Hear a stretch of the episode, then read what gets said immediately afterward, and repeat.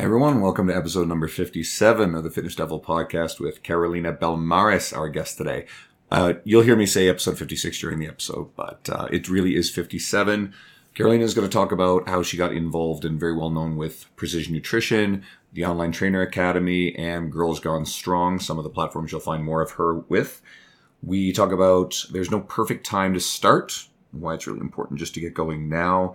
Carolina will tell you about prioriti- prioritizing yourself when you're dealing with adversity or emotional loss, why focusing on mental health when training and being physically active with your nutrition is really important, despite the fact that our industry tends to focus on physical health too much. Uh, dis- tricky discussions about social issues. Carolina approaches it in a very human way, looking at uh, people who have an ideological difference in their opinion, how treating them in a very human way is important. So we get more into that. And about how people feel this need to fill up their space physically and emotionally and why that isn't necessary. Hopefully you enjoy it. Carolina is wonderful and uh, enjoy. Shut up and sit down.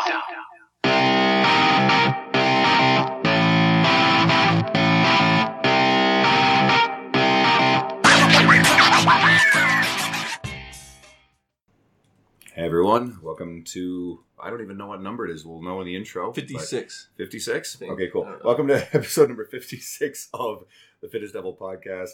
Uh, our guest today is Carolina Belmares, uh, an online coach, public speaker, writer, and a contributor to a pretty wide variety of prominent fitness websites and businesses, including but far from limited to Girls Gone Strong. And she's a strong advocate for women in fitness. So it's a real pleasure to have you on the show. Welcome. Hi, thank you. I'm super excited to be chatting with you guys. Yeah, it was a long time. I was gonna. I think we talked about it once, but I was like, the one, last time I seen you was at the fitness summit, but we met at an airport. and essentially, right. you just walked up to me like, "Hey, are you going to the fitness summit? You look like a fitness person." I was like, "You do too," and we're the only two people in there that were going. It was funny. It was like, we know each other. We Yeah. know our kind, right? So I was like, that dude right there. I think it's because going I had pro- going. I had a protein shake or something. So like, who else would get a protein shake? It was way too expensive. It was like that eight dollar monster protein shake. I remember the first year I went, uh, not this past year, but the year before, and I arrived at the airport in Kansas City. And so then get to the hotel, and I look, and right behind me is Nick Tumminello, who I followed for a really long time. There's Lou Schuler, who um, you know I had on Facebook, and then Jen Sinkler uh, is there right up in front. So and then Jen turns around and starts talking to me and Neghar Fonooni, and I think you probably know those girls because they're part of that Yes. what I call the Girls Gone Strong collective. There's a group of people Right. that are all sort of part of it and friends. And Jen looked at me and, and they said that they saw me at the airport and they assumed I was probably coming here because of the way that I'm built. So I don't hear, That's here There, right. there must I- be a look. There is. well, the, the funny thing is, and this could actually maybe even go to your intro. We were just talking, and you were just listing off the amount of things you were involved in, and it was kind of overwhelming. And I'm like, holy shit! Like, how does someone get involved in all of that? So I don't know. Even like highlight just even a small portion of kind of what you do. Well, let's actually let's actually let's just start even earlier. Let's actually Yeah. let's go because we usually skip these stories, but I don't know a lot of our audience may not yet know who you are, and you're kind of a rising star in the Right. industry. So let's actually find out how you became involved in fitness and coaching, and then talk about the current stuff you're doing and all the projects you're involved in. Let's go there. Perfect. So um, I I've always been involved in athletics from a little kid. You know, gymnastics, dance. I was heavy to martial arts, so th- that's always been part of my background. And the reason for that, honestly, I find a lot of joy in movement. I was always one of those kids. I struggled sitting still in school. Like for me to sit at a lecture was just torture. It was like let me outside, let me be free, let me run in the in the playground, and that's all I ever wanted. And so physical motion is just an important part of my life. And the way that my career started is um, I moved to Canada almost 10 years ago now. And um, it was until I moved here, I, I met somebody uh, who is also uh, Latin American like myself, and he had his own training studio. And he could tell I was doing his classes, and he could tell that I was very much into it. And he was like, you know what? I've been looking for somebody who can help and uh, you know work with me and train my clients while I'm on vacation with my family or whatever.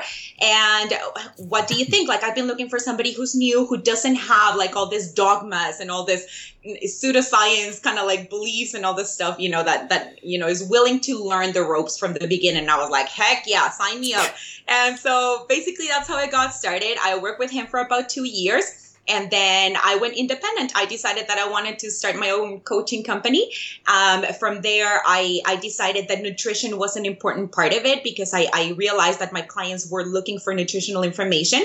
And lo and behold, I go to a conference and there's this guy that you might have heard of. His name is John Dr. John Berardi. Berardi. I that? Gotta guess. exactly. So, right? Like, so he's giving um he's giving his uh his his talk and i found myself like nodding along all the way and i was like holy crap like this makes sense.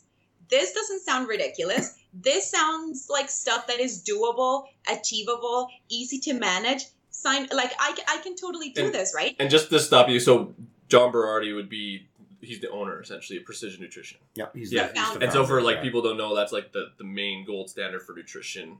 Um, I guess coaching. it's one of the Oh, yeah. biggest of the. Just big- so there's some context. But yeah, And you have you have PN one. I have PN one. You have PN two, right? You've done the whole being thing. one and two Yeah. yes So, anyways, keep going. Yes.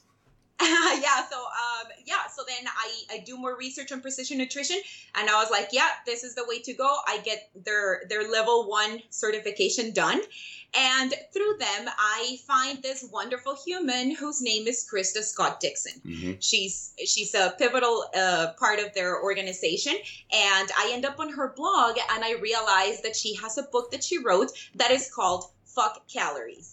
And right off the bat, I'm like, she's my kind of lady. Like we're gonna get along just fine, right? So I read the book. It was hilarious. I totally loved the information. So I reached out to her and I was like, hey, would you like me to translate your book to Spanish? And she's like. Really? And I'm like, heck yeah! Like I love it. Like when she's like, oh my god! Like sure, that's amazing. So I did it. I'm sure it's a terrible rendition. Like anybody who's like a, who does that for a living is probably gonna read it and be like, oh my god, she was terrible. But anyway, it was my best effort, and it was my way of giving back to somebody whose information I really valued. Yeah. And as a consequence of that, Krista reaches out to me, and she's like. Hey, just wondering, as a way of saying thank you, would you like to be included in our next coaching group as a client? And I was like, yes, because then I get to experience from the client perspective what coaching is all about. Yeah. And that changed my career. You're the third guest we've yeah, I was had gonna say like, who has started out in it's a a, racket way at this point. by taking somebody else's content and translating into another language. Andy Morgan, our amazing. friend, is fantastic. He took Eric Helms' 3DMJ, the pyramid uh, work, and turned it into Japanese. And then Alberto Alvarez, he went and turned around in the same sort of thing. It's a racket. If anyone like that's that's like that's like six percent of our guests have done that. So like there's there's a pattern here for anyone like just just find another language and, and translate it. And You're I think in. the big takeaway for your listeners right Mm, now mm. is that when you do something to help and, or to contribute to somebody else's success, just because their information and their values and what they they're putting out resonates with you, that's gonna bring you good things. Mhm. Yeah, and it's like a kill two birds with one stone because you wanted to do it anyways. You got better by doing it. Plus, well, you didn't expect something, but you got a lot out of it, which you're gonna tell Yes. us. Yes, I'm And gonna I- tell you next. Um, so yeah, so then um, I, I I went through their coaching process as a client. Then I became a mentor for their coaching groups. Yeah. Um, then I um, that I found out that they were releasing their level two certification, and I was already sold on the company, on their values, on the way they handle things. So I was like, sign me up right off the bat. Like on the first master class, I was a, a part of the first graduating class.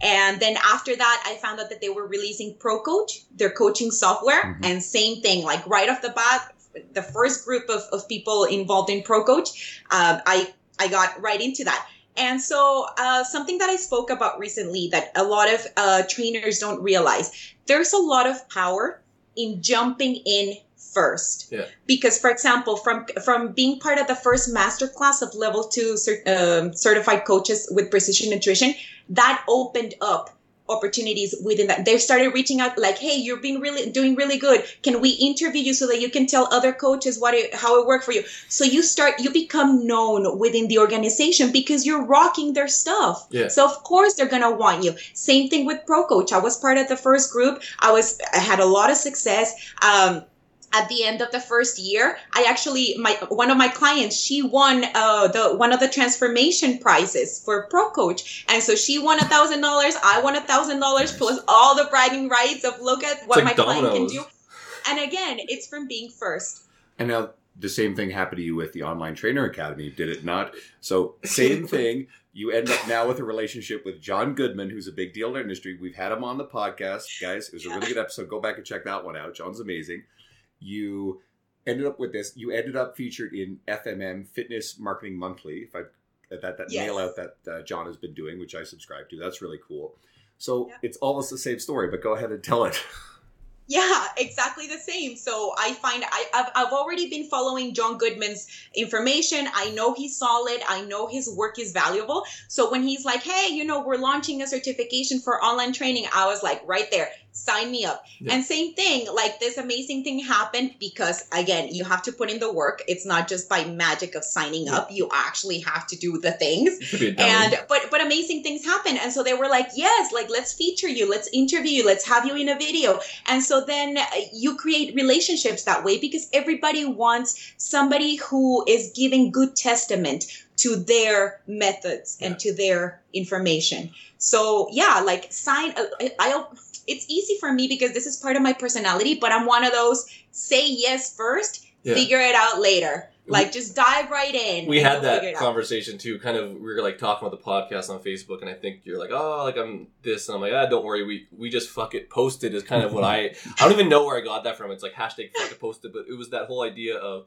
if you don't jump in or do it, most of the time people aren't gonna do things, and that they'll kind of go into what we talk about later. But yeah, actually doing it is the hard part, yeah or saying yes. Yeah. exactly getting started is the hard part because once you once you make the commitment you kind of have no choice like you just gotta do it and you're gonna figure it out like wing it it's okay to wing it Which was like you. You're like, are we gonna edit out if I screw up? I'm like, oh, there's only one take. Don't screw it up. I already screwed No, up in the intro. fine. You screwed up the intro. Would you screw up?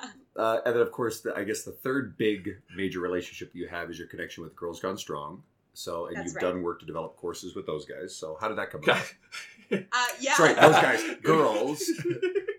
girls gone strong yeah with those gals okay so what happened is another thing and this is kind of like something that i like to tell fitness professionals who are getting started show up for shit No, show up for yeah. shit. Like just show up for shit. There's a get together, show up for that shit. There's there's a gathering going on, there's there's a course going on. Show up for shit because you need to put yourself out there. You need to talk to people. You need for people to get to know your vibe and who you are. And that's exactly what happened. So John Goodman organized uh, a get together as part of his summit in uh, 2017 and uh, and there was a social and i showed up for that shit and who was there molly galbraith and she was to my surprise she was like i've been following your career. I know about you already. And i was like yeah. And i was that that face i did the same. I was like what? Like what? Me? And she's like no seriously we need to talk because Mhm. you know we got plans and when she found out that I was also trained as a doula, she was like, Oh my God, you're the piece that we were missing.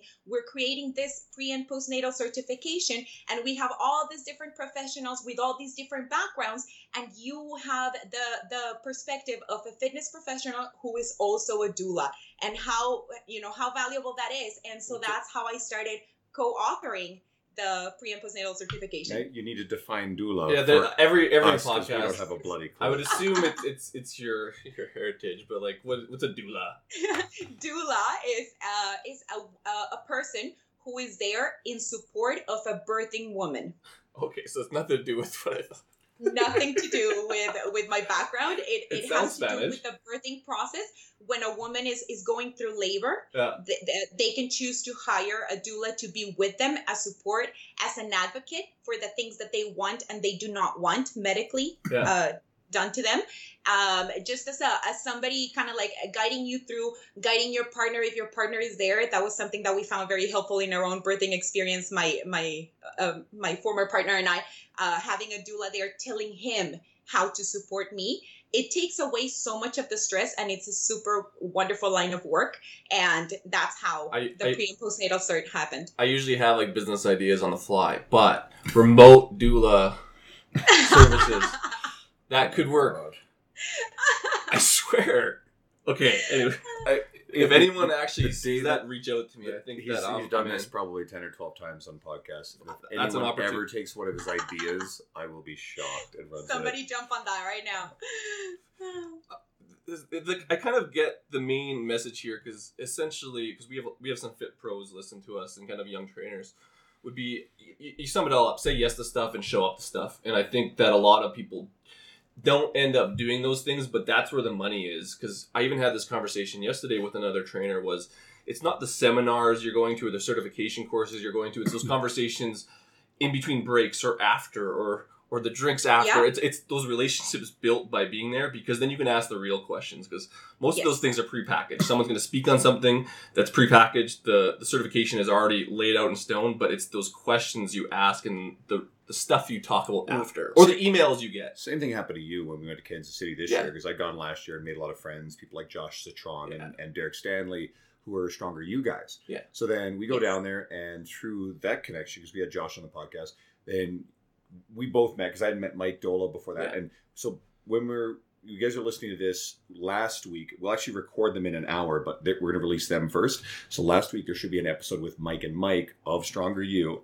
We're going to talk about what's come because Dean is wearing a Stronger U T-shirt, and you and Anthony Hart are your partner, and how you develop a relationship with these guys, and they're launching some new Stronger U stuff. It's because you showed up, Yeah. met Mike T. Nelson, who again love that guy. Yeah. He starts tapping on your forehead and doing this RPR shit.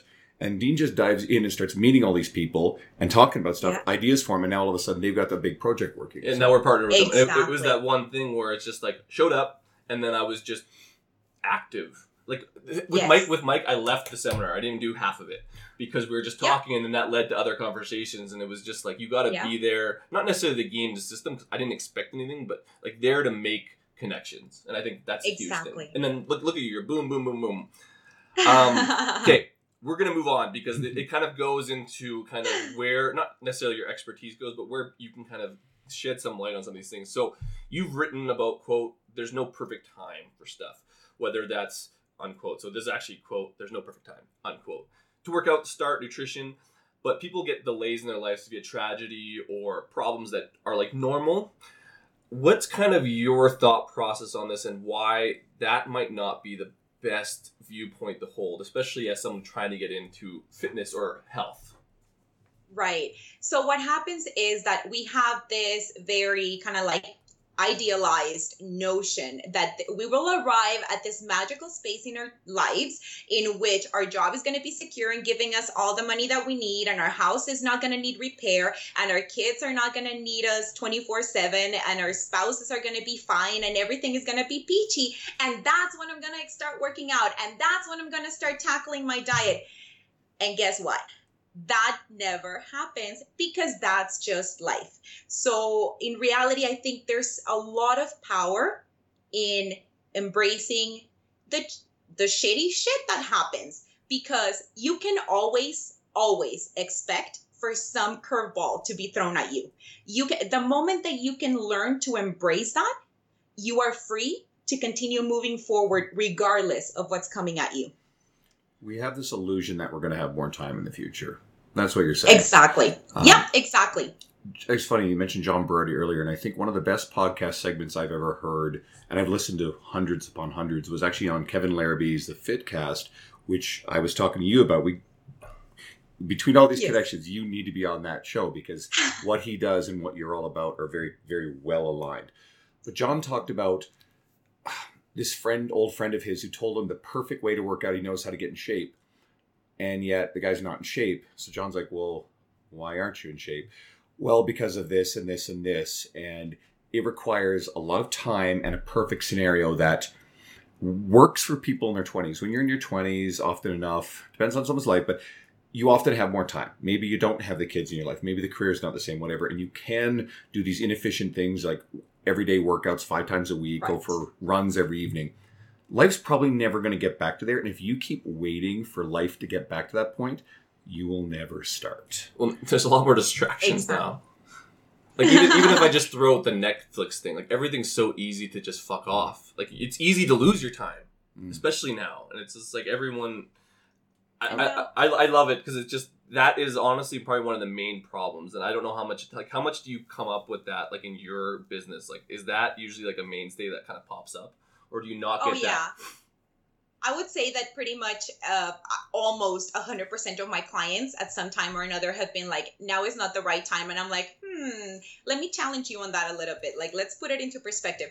And now, something that is worth mentioning here, too, we're talking about it in the context of fitness and nutrition. Yeah. But honestly, this applies to anything else. If you're in that sucky job, when is going to be the perfect Mhm. time to finally make a move? Right? When you're in that relationship that is tearing you apart, Mhm. when is going to be the perfect time to finally let it go?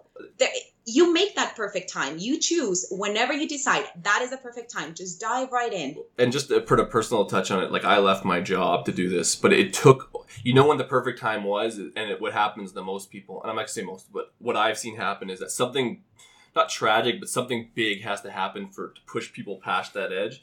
And have you Mhm. found anything to kind of get people there faster and not necessarily create that change, but it's that whole idea of if you get slapped in the head with something, you're going to be more willing to make a change as opposed to you should have made that a year ago. So, like, what's your kind of go-to strategy for that awareness piece to get people there? Um, I and this is super keen coaching. Yeah. I shrink. I shrink the change. Ah, start starting there because we also have these ideas that it's going to be a complete lifestyle overhaul. It's going to be a complete nutrition overhaul. So i need a lot of time and energy to dedicate. No you don't can you eat an extra serving of protein today Yeah. can you is that doable on a scale of 1 to 10 is that a 9 or a 10 is, is are you that solid then let's start there and Yeah. that is your beginning so just start on the the ones that they feel like are easy to them because like some, someone could think that's hard, but someone might think that the, the other goal is Exactly. Absolutely. It's dependent on each client, and you always want that scale on a scale of one to 10, with 10 being like, holy crap, I'm already nailing it. How sure are you that you can tackle this small change? And if you're not sure, then let's shrink it even more and let's bring it and dial it down. But as coaches, we need to let go also of our own expectations Yeah. that we have for our clients Yeah. each client you have to meet them where they are this is about their journey and what uh, they need not about what your ego is dictating you should be doing with them And that's a good piece. Even okay, yeah, you're probably gonna say the same thing. No, I was actually going to say something different. I want to zero in on shrink the change. So you're a big advocate of PN. You got Yes. that phrase from the book Switch, which uh, John Berardi posts a lot about how that book is one of the best books. It's one of the founding books. I think that he bases a lot of what he does on.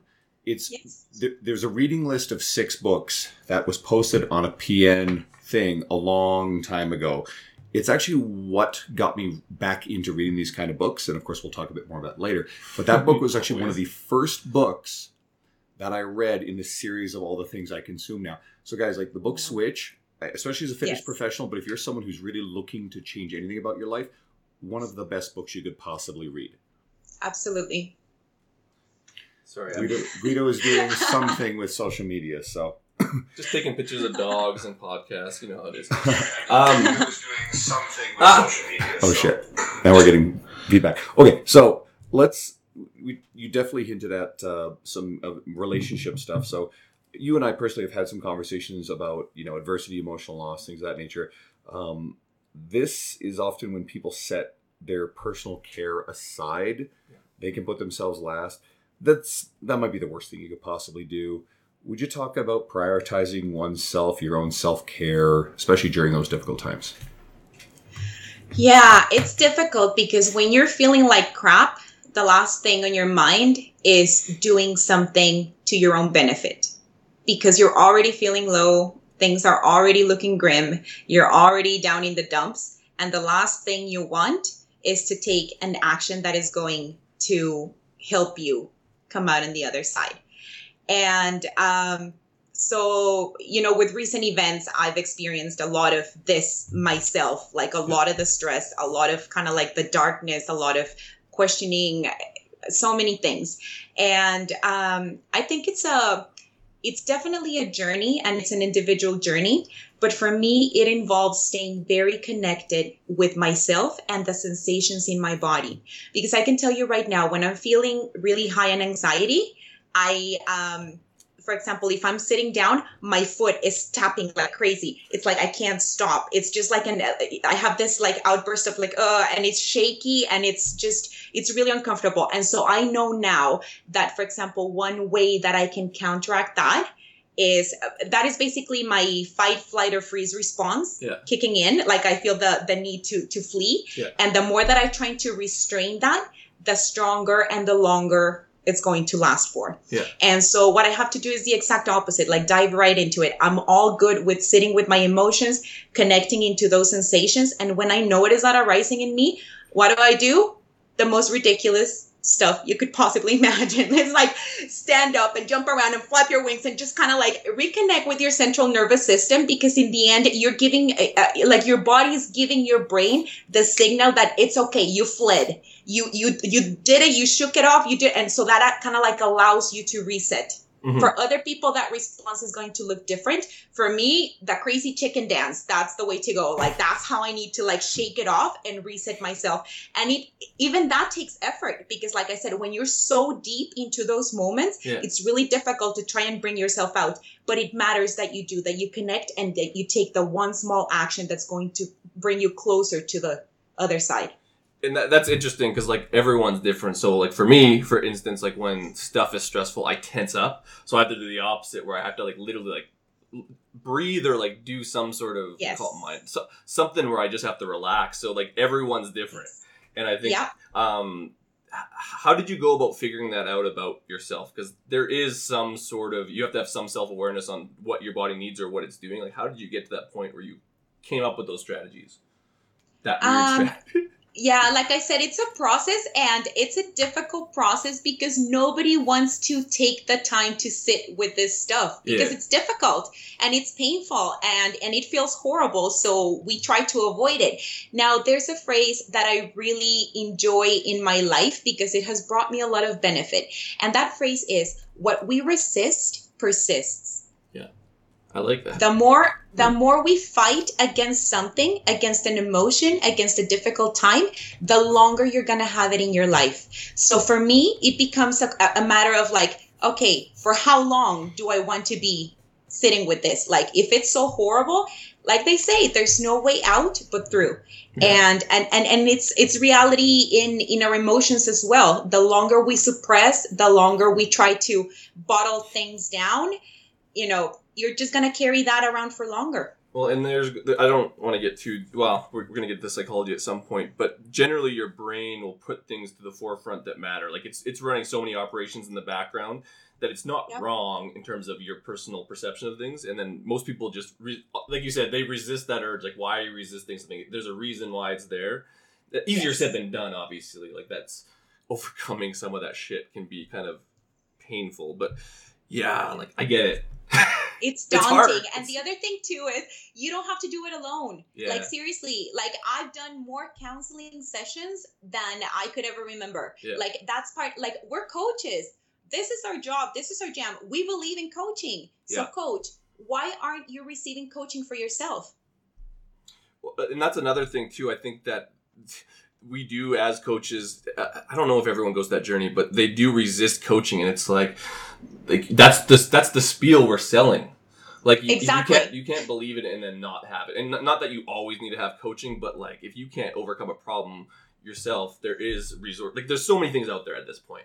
Like you said, counselors, but there's friends, there's people who like know this shit. There's books, there's there's stuff out there, and you just have to go look for it. Yeah, and it's it's always going to be the, like the one small action that you took initially, and it's going to create a chain reaction for you. There's always going to be an effect, so just trust that whatever small step you're taking is going to benefit you. Just show up and say yes. Show up, show up for shit, show up for your emotions too. Let, let's actually go back to we're actually right on the, the pulse of where we need to go in, in the sense that we tend to focus on physical health as trainers nutrition coaches but we know alone that there's a huge aspect of mental health in this whole equation like i would say a large portion of it but we have to be aware of it but there's obviously limits to what we can address just based on scope of practice so i guess how do you navigate that kind of that mental health issue regarding what you do, but also your scope in terms of what you can do. With my clients. Yeah. Okay. Um, so the really magical stuff about the work that we do is that science confirms, hashtag science confirms that nutrition and exercise are amazing in helping our mental health. Yeah. So just by extension of what we already do within our scope, we're already contributing to our clients' mental health. Now, that being said, there are going to be times when we have clients who are going through really difficult stuff or finally ready to confront really difficult stuff. And what is the role there within our scope of practice? I think it is absolutely uh, essential that we have a network of trusted professionals Mhm. where we can refer them. Because I'm not a psychologist and I'm never going to pretend to be one, but I will absolutely find different psychologists that you can try and that you can find who's the perfect fit for you client going through this difficult stuff right now and and the thing is as fitness and health professionals oftentimes we are the very first uh, stepping stone Mhm. into discovering that there are more difficult underlying issues with a client and i think it is time we we honor that responsibility by taking the time and the effort to create these networks of professionals who can come and help our clients. This might be a weird one too, and it kind of goes with this, um, and not necessarily the scope of practice, but with this understanding of kind of the stuff that's out there. Because like, there's a lot of this information that's out there. Like, you can learn about psychology. There's millions of resources. At what point, and I've seen this before, do you kind of almost bias situations? Like, almost like put problems on people that they might not necessarily have. Like, how do you kind of navigate that, or like finding out what's actually happening? Does that make sense? Um, um, so I- think a great coaching practice, and that could fit into what you're asking right Yeah. now, is as a coach, you have to be really good at asking a lot of questions. Yeah. Because I, it's not up to me to dictate or Yeah. to tell a client. My only responsibility is to be asking questions because in answering them, they you you habilitate you know their their own kind of like oh my god like Yeah. i'm telling you and, and i'm real it's hitting me right now this is what's and you're like there we go okay so where can we go with it from here right mm. so ask questions And I love that because I think that that is the answer. Because I, I would say that if you have a preconceived notion on what someone is or isn't, you're kind of missing the step of there's no way you could know. Exactly Like you can kind of see No, signs no, and can't know. navigate it, but like it, I think asking questions would go to a lot of answers to a lot of questions. like with yeah, all and the that's stuff, okay like goals. Like some people like just assume because someone's coming to you for fitness that they want to get strong. That might not be anything that they even want. or yeah diet. And and with women we see it often like a lot of trainers assuming that a woman is there for fat loss Yeah. Even even if she's overweight you cannot assume that she's there for fat loss because screw you if that woman is there to get stronger or to get a 300 pound deadlift she's gonna talk crap about you because why would you assume that about it? like just don't make assumptions ask questions Yeah, and, and most women I dealt with, they want to get strong because they'll go to nutrition coaches that they want to lose. Like it's kind of if, if you are a personal trainer, a coach of some kind, I would almost say universally, even if someone's goal is fat loss, your best route is to focus on making them stronger because the things that you do in the gym are going to have very little impact on actual weight loss. Nutrition is going to have a profound effect on that. And if you're qualified and you know your stuff, you can talk nutrition. But if you build a foundation of making someone stronger, that's going to provide a foundation for a lot of the long term things they need for weight loss. But if you Yeah. also teach women who don't even realize that it's okay to want to be strong or it's socially acceptable, who think that their goal needs to be fat loss, but if you actually say to them, it is cool to be strong, and you give them those tools first and foremost, you're potentially doing a lot of wonderful things for them. You have to listen to people and what their true goals Well, are. I, I think that's that's the whole thing too. Is like you have to listen to them, and most people don't even they just talk. It's like you should do this, this, this, and this, and I think the questions is where it's that's where the money's at. Like that's pretty. Your job is literally to ask questions. Easiest job ever. Exactly. And now adding to what Andrew just said, uh, for example, if somebody comes to me for fat loss, Yeah. that is what they want. They want a specific number on the scale. That is their goal. That is what they're fixated on. I would probably lose them if I stand my ground and being like, no, you know what? We're going to make you strong because that's not what they want to hear right now. So I know that I'm going to be working on strength, Yeah. but at the same time, how can I make that um, like a, a welcoming uh, you know inclusion to their goal. I can't just come in and step over with what i know is best for them. I have to meet them where they're at. If that is where they are right now i need to meet them there and then slowly through creating a client and coaching relationship that is you know full of uh, you know confidence in one another and there's trust that's how uh, people start kind of like being more open and welcome to hear your perspectives and all this kind of Well, stuff And one thing I did want to even dive down into this a little bit. So, like, we're talking about coaching and asking questions and getting to the root of this problem, and then we have mental health. At what point do you exhaust your options? Do you refer out? Because we've kind of talked about this with our other podcast roundtable with Israetel and Nadolsky um, and Kron. Like, where do you draw that line? Because some people might not have to be referred out to, and I think a lot of people aren't want they don't want to deal with some of the simple shit. They just refer out. So, what's your line, or like, what's your, I guess, your mindset on what that line is for you? um for me in my practice i can't say like do you mean like when to refer out to other coaches Yeah, or like to what's what are you willing to consider your scope? Because we know what the scope is, and then we know what people actually do. So, like, kind of when when do you refer out? Like, what's your like cutoff point? Like, this person has real problems, or this person has stuff that I can deal with as a coach. Well, the thing is, it's not my decision to decide what real problems are. Yeah. That's going to come from the client themselves because it can be something that to me is very simple and super manageable in my own life. Yeah. But if I see they are truly struggling, they are really like having a difficult time, then why wouldn't I offer alternatives to Mhm. to help them, you know, come to an answer faster? It should be about what's best for the client, Yeah. not what's best for the trainer. I think a lot of Yeah. trainers, coaches, they tend to try to do more than they're qualified to do. Absolutely. You, you do what's best for the person in front of you. Uh, and Yeah. when it comes to things that I think it's important to be educated on things like personality disorders and mental illness to the degree to which a layperson can be educated on these things. So that way you're better equipped to recognize actual signs. We should know a lot about eating disorders. So when we see disordered eating behavior, we can address it to a certain extent. But when we know that we're in the presence of an of an eating disorder and there's a gray area, you got to be careful Mhm. then you know that well you can't treat that that needs Right. to be referred to a psychiatrist a medical professional who's qualified to deal with it and trainers should not be delving into that stuff you have to be very careful Yeah, for sure. as a professional you just need to be educated on these things so you'll know when Well, I think that's a huge thing, and I think education is good for seeing that. There's also experience because, like, you may think that's the other thing. Like, knowledge comes power, but knowledge can also you can also almost think things are worse than they are. You know what I mean? Like something that mm-hmm. someone's doing is a eating disorder pattern, but really it's just they were stressed out that day. You know what I mean? So that's kind of where I was wondering your thoughts on where you kind of draw the line because some people don't know how to.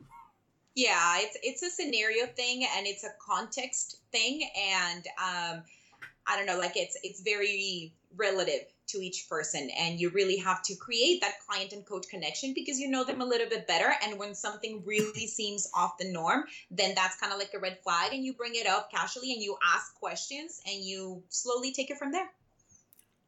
let's get into some fun stuff Yeah. not that the other stuff isn't fun but this stuff is the real fun stuff um, a very key part of your professional persona and your personal passions is your often i don't like the term outspoken because i think that maybe isn't the right way to say it but you speak prominently on a variety of women's and social issues. Um, it's clear that you come from a place of positivity and the desire for betterment of all equality good outcomes we all know that our society politically socially is more polarized in a very negative way on all these kind of issues and we generally see people on one side vilify absolutely demonize the people of the other side of these debates. Mhm. um, that doesn't really solve anything. It entrenches people deeper in their own echo chambers. How have why did you choose to approach this differently? By humanizing people on the other side of the discussion. And instead of taking hardline stances to appeal to your own echo chamber why do you that, that's easy road why do you choose to treat the other people with respect?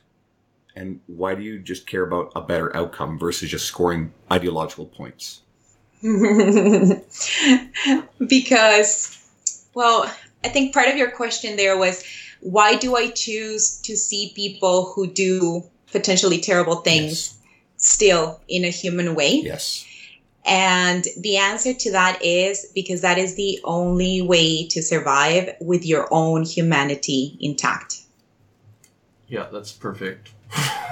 That is, yeah, like, like, debate is- that, please. Like, that's you know you know what it's it's so easy when somebody has done you wrong when somebody has harmed you we uh, we want to vilify them and we want to see them as monsters because if they are monsters then they're not like me Mhm. then i'm different and and i can differentiate and this is how we otherize them we want to see them as separate but they're not because we're all connected Yeah. and they're still human in some way or form as i am and as long as I can keep that as my foundation, don't get me wrong, you're still allowed to seek justice. You don't have to forgive or you don't have to forget what they've done. You don't have to condone their actions.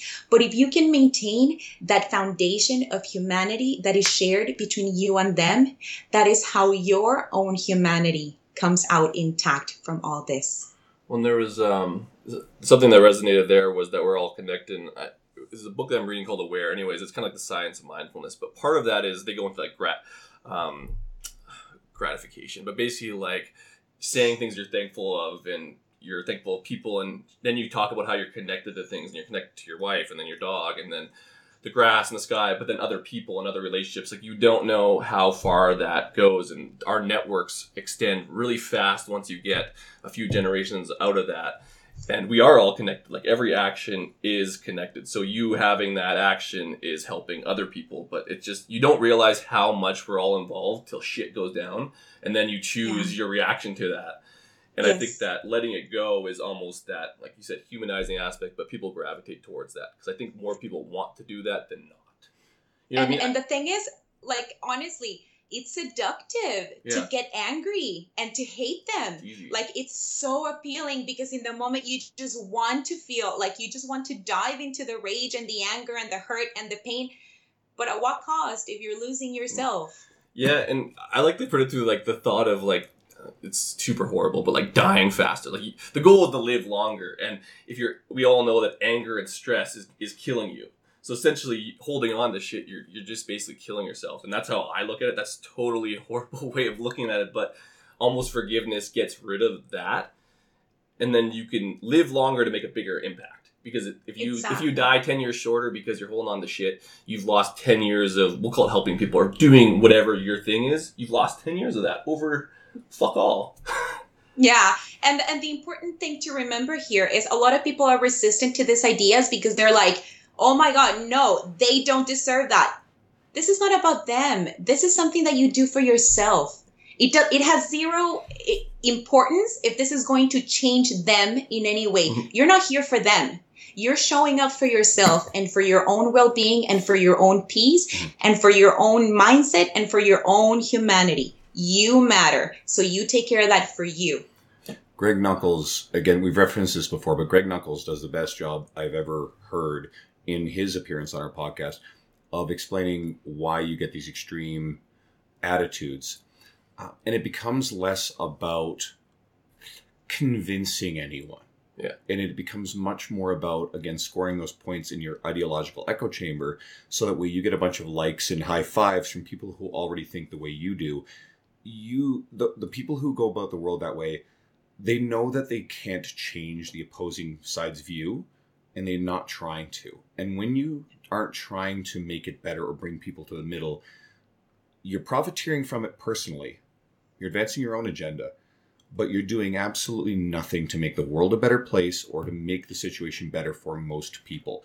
and yourself Well, it is Yeah. it is being better for yourself in the short term because it gets you more clicks, it gets you more likes. It may advance your career and your status as a an activist for whatever you believe in, rightly or wrongly.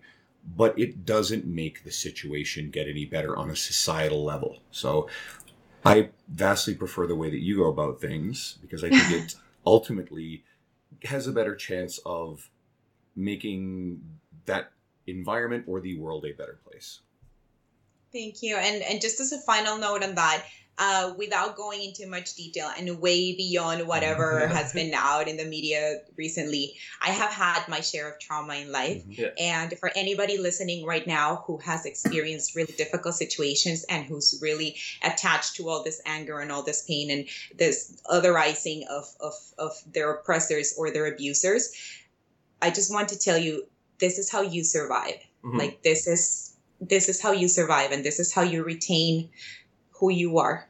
Well, and it's kind of uh, it's kind of cliche, but it's always like let it go. Like I think that's the cliche. Like you got to learn to let things go. And I don't know who the hell said that. They were obviously informed somehow, but I think people take a lot of that information like oh, like everyone says that. But if you really dive into the why that works, you there's a lot of smart people converging on that idea and. I think that you kind of got to listen to some of those smart people because they're telling there's science behind this and it's you're way better off if you take care of yourself and that's not holding on to stuff and not to say you have to let it go or you can forgive someone without having them have any impact on that you just have to personally let it go and forgive Yeah, and ag- yeah, exactly. And again, it doesn't mean that you let go of of your convictions Yeah. or your ethics or your morals or the work that you're doing so that this thing that was done to you is never done to another person again.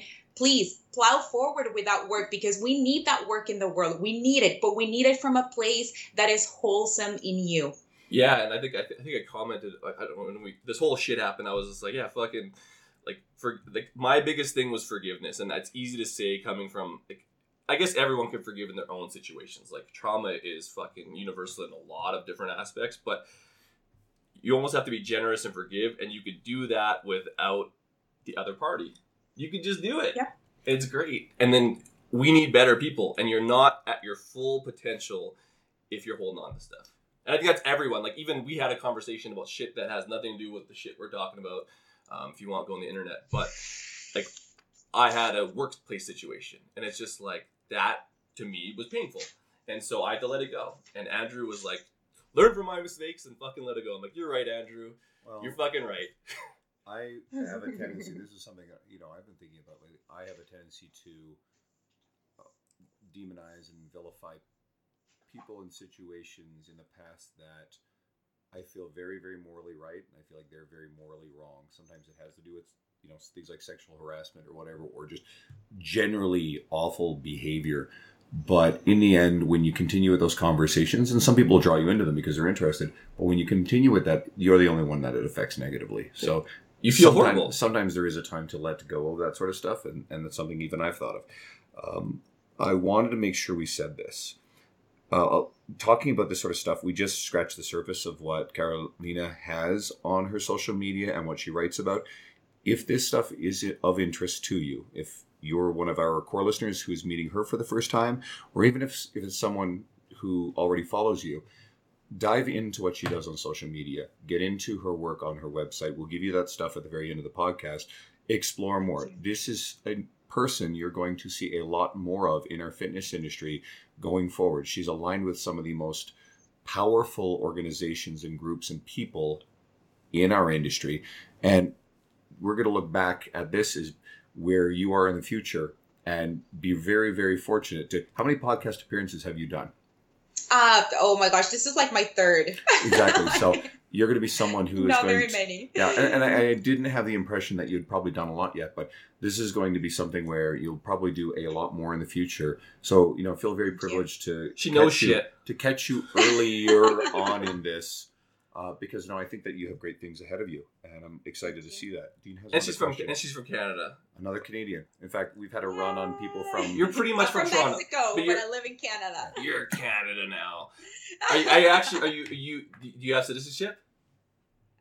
Not yet. What? Only my residency. I know, I know. I have Ten an issue with paperwork. That's my Achilles tendon. Yeah. I know people here I'll for get like it. four I love years. Canada though. Yeah, you can't get rid of me anyway, so whatever. Yeah, we could. Like, you better not act up. You're not arrested yet. We. Can um, you- you're basically from Toronto. Like I know you're not, but like you're. She's in Toronto. area. Barrie, Ontario. It's an Yes. hour away. one one hour. So like of literally, Toronto. you're like the. We'll just say that tr- group it as Toronto. You're like the fifth person in the last like two months. Louis Guarino, Lee Boyce, Yes. John Goodman, um, Yeah. Chad Hargrove goes back a little bit, and why am I? Oh, and um, Jason Maxwell. Yeah, Jesus, that's six. Holy shit! Uh, We're awesome. You should all come here. We're awesome. We got all the good stuff. you need a good seminar for me to go to. We'll come, yeah, no shit. Um, okay, so you we'll kind of jump over here, but you made a post about um, our need to fill up spaces physically and emotionally in our lives. Kind of, can you explain what does that mean, and what what would you teach people to think about in regards to these things? Oh, okay. So for context, what Dean is talking about, um, recently I moved. I'm, I'm newly separated, and uh, so I moved into my new place. And I, it was, it was almost like an immediate reaction. You arrive at a new house, and it's like, oh my god, I gotta buy this, and I gotta get that, and I, and it's, and then I caught myself, and I'm like, wait, what's all that about? Like, what? Wait, wait, wait. Like, so it was just kind of like breathe you know, take a moment. And then that made me reflect on precisely that, like our need to jump into filling up empty spaces, emotional voids, relationships that ended. Like we jump fast from one thing to the next. Why? Why are we afraid of the silence? Mhm. Why are we afraid of the emptiness? There's nothing wrong in it. On the contrary, there's lots to learn. I'm going to tell you, it's been over three weeks. I still don't own a bed. And I am happy. Where and it has nothing to do with finances. It has to do with, I don't need that. And it's okay. And I'm okay to sit with that and enjoy my space and have a wonderful night's rest, knowing that this thing that is so pivotal that everything's, everyone's like, oh my God, but it's an, it's an essential.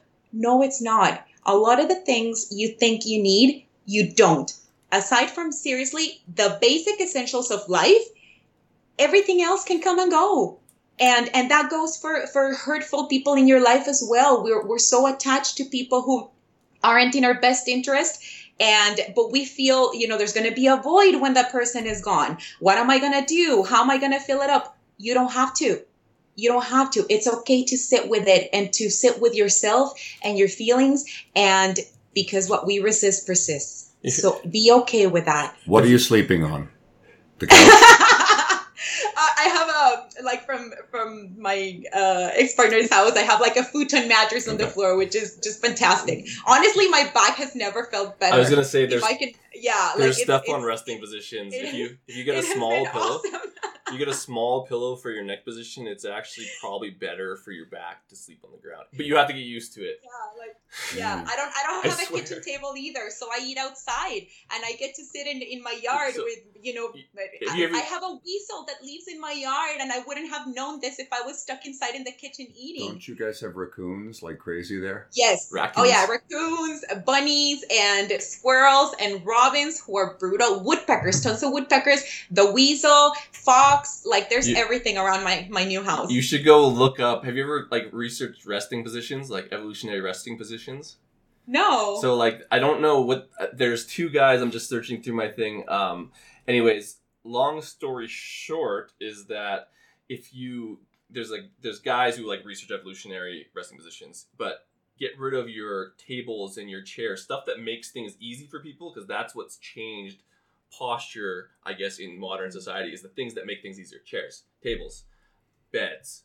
Um, pillows is probably a good thing um, for neck positions. Anyways, there's a guy who like has a whole bunch of research on this stuff. His house has none of those things. So like all his stuff is at the top shelves. Everything he has to do, they have to get into better positions. So he like they like sit on their knees and I think This sounds Wow. like the paleo of the home But- decoration. but there, not buying into the it only difference is there's Oh actually God, like we need to start a business. That's a business idea right there, like the ah. paleo of the home decor.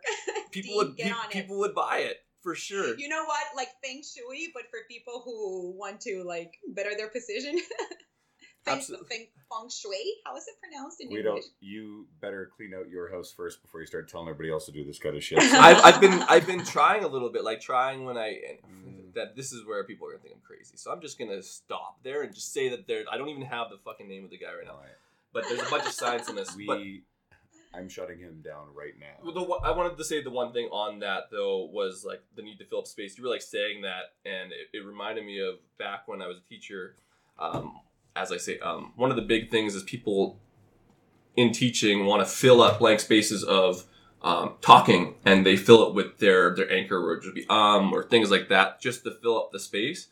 And it was really hard to like let go of that and like be comfortable You let go of that, did you? Yeah, you don't, that's- you don't fill up space or use anchor words. You don't all the uh, time, all the time. But when you're saying all. that, when you're saying better that, You don't Andrew, unpack. You don't unpack things uh, in conversation, do you, Dean? no, but that's what I'm saying. Like one of my biggest things was um, and anyways, you see, learn to see it in people. But when you're saying that, I was like getting super calm. Like, oh yeah, that remember my things. Just breathe. There can be like five seconds of space, and I'm super calm when you're saying that. But it's they teach that in teacher school essentially. Like don't fill up space.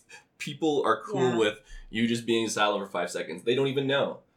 Yeah, and same in life. Don't fill up the space. It's okay to have a little bit of emptiness, a little bit of silence, a little bit of time. It's okay. You don't have to be filled up with stuff or conversation or ideas all the time. Which it's we're okay. we're very similar to because we talk a million miles per hour and our feet are always moving. So like that's probably the hardest thing for me to do. That's why you're saying that I'm super calm. Like oh yeah, just go back to my space. Well, we talk about filling up with things. Something that probably is very good for us to fill up on would be reading. Um, we ask each guest about a book that's been meaningful, professionally, Yes. personally. Uh, you obviously referenced, and I brought up uh, Switch, but is there anything else you would say, hey guys, you know, you'd really benefit from reading this book? Yes. And I'm going to say this one is for everyone, but especially for the guys. And I'm going to tell you why because this this book is a difficult read for guys because I've had like I've given it out as gifts or I've had people recommend they read it and they're kind of they struggle with the concepts because it goes so against what you uh, what we're taught uh, you know, when we're raising boys and, and there's no real connection to feelings, to emotions, to vulnerability, that's all kind of like, ugh, you know, like, oh, we don't talk about that. We don't, yeah, like we don't do that. And and so this book kind of like challenges that. Can I guess? I think you're going to say Lewis Howes, The Mask of Masculinity. Is that the one you're going to no, say? Oh, wow. no, it's not. Okay, so I'm interested. Uh, the book is Into the Wilderness by Brene Brown. And she's, uh, you've probably heard of her before. She has an extremely famous uh, TED Talk with millions and millions in views. And her work is on vulnerability and shame. And these topics can hurt you to the core if you're not addressing them in your life. And basically, what she says is what they've learned from research, because again, she's a researcher. It's not just somebody giving you self help advice. Like, this is her research and her life's work. And what they have found through research is that shame thrives in silence. Hmm. So those things that have happened to you or been done to you or that you have done or that you have said that you are deeply ashamed of, the more you refuse to speak about them, the further they become an issue in your life because again, what we resist persists. Hmm. There it is again. And so into the wilderness really struck a chord with me because I'm very much into these topics, but it also talks about your wilderness. What is your skill set? What is your talent that you're going to bring into the world? And how are you holding back right now? Because there's that shame, there's that feeling that you're not good enough, there's that fear of appearing vulnerable because we think that vulnerability is weakness. So, how are you going to make those changes within you so that you can open up and finally give the world those gifts that are so desperately needed from you? That's fantastic. I'm going to put, I've already made a note of it, and uh, I'm going to explore that one. Your title is "The More You Resist, It Sits." By the way, for your podcast. Pardon? The the podcast title is going to be "The More You Resist, It Sits." Persist. Persist, persist. I was going to say, what? That doesn't make any sense. well, now it does. See, good thing I had this conversation. This, was- I don't know if you know how this works, but you Blame- get a Blame graphic. it on my accent. She knows. She knows about the graphic. Yeah, you get a graphic, and I just We we, know- just pick a title from the shit you say. We know what she wants, and we'll, we're going to give it. So it'll be Wonder Woman. I'm sure we can make that work. Of course, right? Of course, you want Wonder Woman. DC sucks. um, where the, the, we usually wrap it up by um, wh- where can our listen listeners or yeah podcast listeners um, where can they find you? Where's the best place to consume all things Carolina? okay, mostly I use my personal Facebook page. It is open, it is public because I'm an oversharer like that apparently, and I'm totally cool with that. So my name, Carolina Belmares, you will find me there. Feel free to connect with me. I also have a, a business Facebook page uh, for my coaching business, and it, the name is Sweat Glow Fitness. Sweat Glow is one word. And my website is sweatglow.com and my email, carolina at sweatglow.com. Guys, if you really liked what Carolina has to say today, you know, I can't encourage you to check out what she's got going on enough. Pay attention. You're going to see more and more of her. If you are a listener who is hearing us for the first time because you actually know Carolina and you found this really cool graphic on her uh, on her social media somewhere, and if you liked how we went about things, we've got a few of Carolina's friends and people she, who have been strong supporters of hers on our episode uh, or on our podcast in the past, and we're going to probably talk to you about uh, maybe a few more suggestions that you think might be great in future. Uh, some people like we mentioned a Greg Nuckols episode and a John Goodman episode; those Yeah. are both really great. Uh, Dean Somerset, someone who's come out publicly and been very supportive of you. He's kind of our anchor guest. We bring him on, and I think as well an older episode we had someone like Kelly Coffey. Um, I don't know Yeah. if you know Kelly well. We do. Kelly's a friend. Oh, yes. And Kelly's Kelly had a really awesome, She's badass wonderful. episode. Yeah. And I, I think uh, you know female listeners, but any listeners would really love what Kelly had to say. You got to go back a little bit for Kelly, but she's super. She swears a lot more than Kalina. And anybody. Oh, challenge accepted. I, s- I s- you, you may have wanted to swear. You could have. We should have had that conversation. Let it out. I swear way too much. We're cool. Really, cool. really appreciate having you on here. You are absolutely fantastic. You can hear your smile through the airwaves of this one. I think everybody will, will feel that. Thank you so much. That was a lot of fun. You are always welcome back, uh, especially when you got big new things coming up. We're going to have you back on. Uh, maybe bring you back on with a friend or someone else that you think would be really good to have together. We've done that. Uh, we Perfect. just, well, by the time everybody's listening to it, it'll be two weeks old. We just today released uh, James Krieger and Brad Dieter, and they're good buddies. We had them on separately, and now we've had an episode of them together, and they're just a fun couple of Mhm. chuckleheads. Perfect. Thanks so much. Have a wonderful day. And uh, guys, too. all of our listeners, thank you so much for tuning in. We really appreciate it. Peace.